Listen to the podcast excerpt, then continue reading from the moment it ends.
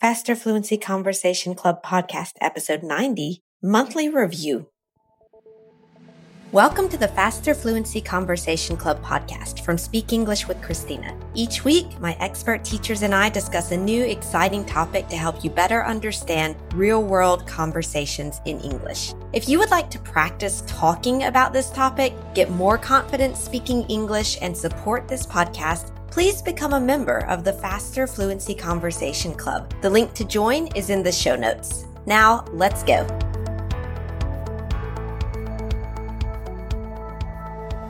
Hey, everybody. Uh, we're here with our podcast, uh, num- number 90. So, this month is a very special episode, a monthly review of July, and our theme has been outdoor and leisure. So we decided to do a special episode with three teachers because we know that for students, understanding conversations with multiple teachers or speakers, excuse me, can be challenging. And for the review this month, we wanted to try something a bit different to see if you like it. So let's go ahead and get started. So we talked a lot about outdoor activities. And so we have Karen with us and we also have Matthew. Karen, how are you today? I'm doing great. How are you, Christina and Matthew? I'm doing well, thank you. Matthew, perfect. Right. All of us dealing with different situations, but we are here and we're glad to be here with you. All right. So, Karen, just talking to you first. So, um, the sessions about vacation culture in your country, can you tell me a little bit? There's a few things that we talked about with vacations there and, you know, your country. When you take a break vacation, do you prefer to relax or do you try to do and see as much as you can? Well, when I when we finally get a vacation in the mm-hmm. United States, I prefer to relax. You know, vacation. It's very interesting here in, here in the United States. We're not really a vacation country. You know, I talk to a lot of students in France and in Europe, and they get a lot of vaca- get a lot of vacation usually when you start a job you only get two weeks of vacation that's what you start out with so getting a vacation is kind of like a, a rare thing here in the united states but usually I love to relax on a vacation, maybe go to the beach. You know, Florida is very close to me. So just hang out at the ocean, go swimming, things like that. Yeah. But I totally agree. I think you, the Americans need to learn how to have vacations a little bit more. I think they need to relax a bit more. And I love the way the Europeans do it. yeah, definitely something that, that Americans can learn um, because, yeah, and it's good. I think we are, I think you are seeing it though in society with like, you know, uh, a lot of focus on mental health and I think you do see like a lot of the hustle culture in the US, but I think you also see the other side of that where, yeah, sleep is important, getting rest is important, taking a break is important. So I think it we're changing and maybe COVID is helping with that with people working from home now. Maybe they don't need to be in the office quite as much. We all need a mental break now from COVID. Definitely. Definitely. I think COVID has affected so many things. Karen, did, did COVID affect any of your vacation plans this year? Not really. Like I said, I don't really take a vacation. Actually, this is going to be sound very depressing to you all, but I the first vacation day I took this year was actually on July 4th. Since Jan I did not take a day off since January 3rd. Wow. First actual vacation day this year was July 4th. I have worked every day since January 3rd. Talk about hustling. Oh my goodness. uh, no relaxing for Karen. no relaxation for Karen. Uh-huh. So, Matthew, let me ask you about our next theme that we talked about was home and gardening. Do you have a garden, or is that something common for people in Vietnam to have a, a garden or garden? Well, in Vietnam, it is quite common. I live in the city, but even in the city, you'll see farms and gar- gardens, personal gardens throughout the city. And like even on the street, people have like beds with soil and they're planting food that that they use for for their meals and so it's very common to see that here in vietnam um, people just growing their own food um, but for me personally no uh, i don't i'm a traveler and so it's kind of hard to like take care of plants and that i obviously have been been I haven't been traveling uh, with COVID, but it is something that I'm I'm interested in, and like in the long term future, I would love to have some land to be able to grow things. Uh, actually, I was interested in. Uh, I did a project with my friend of, uh, many years ago, doing aquaponics setup. I don't know if either of you know about aquaponics. Heard of that? I've heard of it. Mm-hmm. I'd like to get a bit more into aquaponics. It sounds really fascinating to me. Yeah, yeah, yeah. So basically, just for everybody that's listening, aquaponics is a system like a self contained system where you've got a fish tank and the fish poop, for lack of a better word, provide the nutrients for the plants, which are above the fish tank, and so the plants grow off of that, and then um, and then the plants uh, go back and feed the fish. So it's like a self-contained loop. You just have to really add water. There's a lot of like measurements you have to do. It's not like super simple, but the idea itself is is simple. And so that's something that interests me in just like the future of farming um, with like, I don't know, growing seaweed, alternative sources of protein and, and things like that. So cool, yeah. cool. Sounds interesting. So what are some plants or, or fruits that are indigenous to Vietnam? Like here in Georgia, we're the peach state.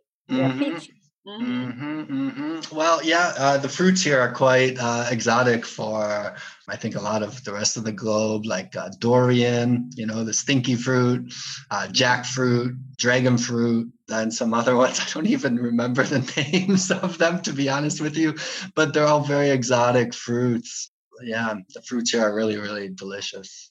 Mm, but cool. I love berries, and berries are uh, not uh, indigenous here, and so that's a bummer. mm. Okay, and yeah, um, Christina. So uh, let's see. We are just finishing talking about going outdoors, spending time outdoors, and so where do you go outdoors in the summer? Well, we actually have a lot of areas here in Virginia. We are right on the water, right on the ocean.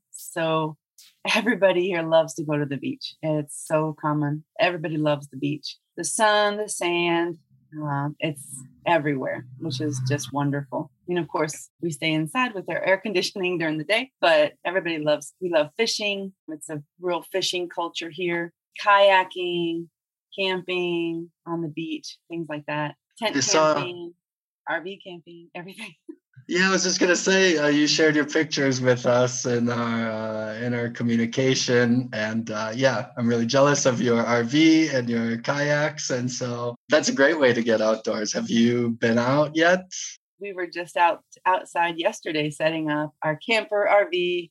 RV stands for for the listeners. RV stands for recreational vehicle. Um, but we also call it a camper. It's like a little house on wheels, and you can tow it behind your truck. Anyway, so you hook it up to electricity, and if you have a water source, you hook it up to water, and you have your little house, and you can go anywhere. And so here, there's lots of campgrounds where people rent sites and they camp from their little RV. But yeah, I've been out to the beach plenty this year, but I haven't taken the camper out yet. So that's going to be for a trip in September we have planned.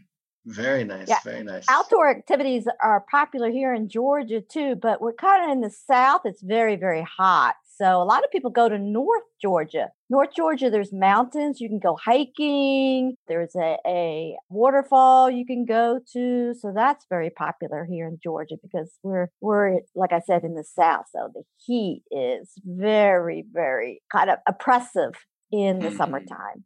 Right. I think that's one of the nice things about like um, living in a big country. You can escape in the if if you're living in a northern climate, escape in the winter to the south, and if you're in the south in the summer, escape to the north. Snowbirds. They call those snowbirds, snowbirds. Oh, right? Yes. That's mm-hmm. right. Yep. Yep. Yep.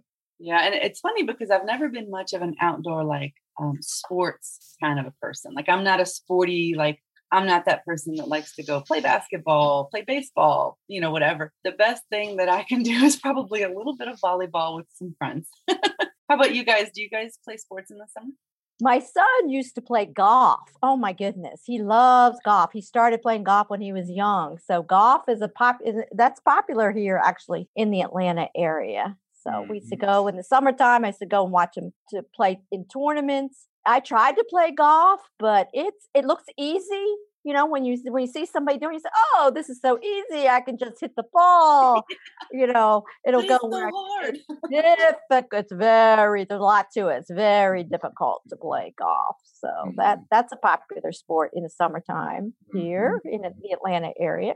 And yeah, Tennis. here in here in Vietnam, it's just uh, it's just too hot. The summer's too hot. It's like 38, 39 degrees Celsius, which is like 100 degrees Fahrenheit. And then the mm-hmm. humidity on top of that, it's like 44, 45 degrees. So it's just best not to be outside during the day, to be honest. Uh, in the morning, I, I walk. I go for a walk every morning. I was just saying before the, we uh, started recording that, yeah, the sun rises over the sea. So I get up, take a walk. But yeah, nice. that's that's about it for me during the summer. Yeah. It's such a shame that this summer the the southwestern part of the U.S. is having such high temperatures. So it's crazy. So yeah, we lived in Nicaragua for a while, so that hot, humid, tropical climate, I get it. Oh, suffocating.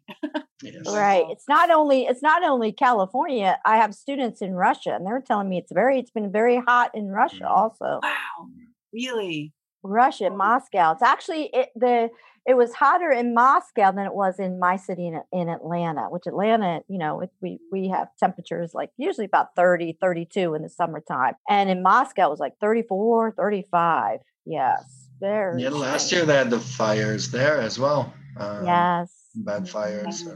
Strange weather. That's, that's bizarre. I mean, Russia's notorious for being, you know, the having cold weather. So, but anyway. All right, guys. Well, I, I think that'll be it for today. Um, it was so nice chit chatting with you guys. Yeah, students great. podcast. Thank you so much for being with us, Matthew and Karen. Yeah, thanks for Thank having you. us. Yep. Uh, enjoy everyone and stay cool. Yep. Stay cool. All right. Take care. All right. Bye. Thanks for listening to the Faster Fluency Conversation Club podcast. And remember, if you want to become confident and fluent faster by practicing speaking about these topics and support this podcast, please become a member of the Faster Fluency Conversation Club. Membership costs less than the cost of a cup of coffee per day, and you'll get so much from your membership. The link to join the club is in the show notes. Thanks for learning with Speak English with Christina, and we hope to see you in the club.